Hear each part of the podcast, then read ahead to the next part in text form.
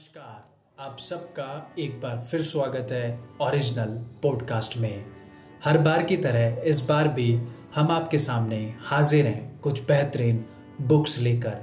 साथ ही हमें यह पूरा यकीन है कि अगर आप इन बुक्स को पढ़ते हैं तो यह बुक्स आपके जीवन को बेहतर से और बेहतर बनाने में आपकी मदद कर सकती है।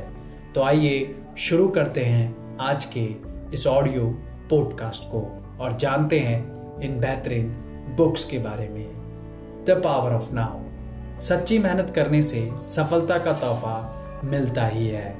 हमें हमेशा अपने काम पर गर्व करना चाहिए और जब कभी भी दूसरों को प्रेरित करने का मौका मिले तो उनकी मेहनत और अच्छे कार्यों के लिए उनकी सराहना भी करनी चाहिए।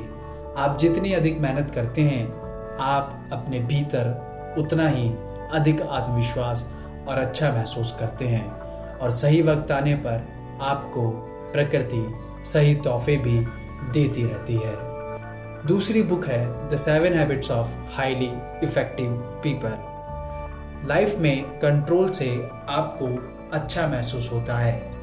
आप अपने भीतर अपने आप को तभी तक अच्छा महसूस करते हैं, जब तक आप अपने नियंत्रण में जीवन को महसूस करते हैं। अगर आप अपनी किसी भी चीज़ का जिम्मेदार दूसरों को बताते हैं तो आप अपनी भावनाओं का नियंत्रण उनके हवाले कर देते हैं। सफल लोग अपने साथ हुई नकारात्मक चीज़ों का श्रेय स्वयं लेते हैं। तीसरी बुक है the value of core values जीवन मूल्य आप अपनी कथनी और करनी से तय होते हैं। जीवन मूल्य कोई ऐसी चीज़ नहीं है जिसे आप अपनी सुविधाओं के लिए यूज़ करें आपको किसी के बदलते हुए जीवन मूल्य की झलक उस वक्त मिल जाएगी जब वह कहता कुछ और है और करता कुछ और। चौथी बुक है द पावर ऑफ़ हैबिट्स अच्छी आदतें टॉनिक की तरह होती है। अच्छी आदतों वाला इंसान, अच्छे चरित्र वाला इंसान भी माना जाता है। बेशक बुरी आदतें तुरंत नहीं छोड़ी जा सकती, पर उनको अच्छी आदतों की जगह रिप्लेस ज़रूर किया जा सकता है।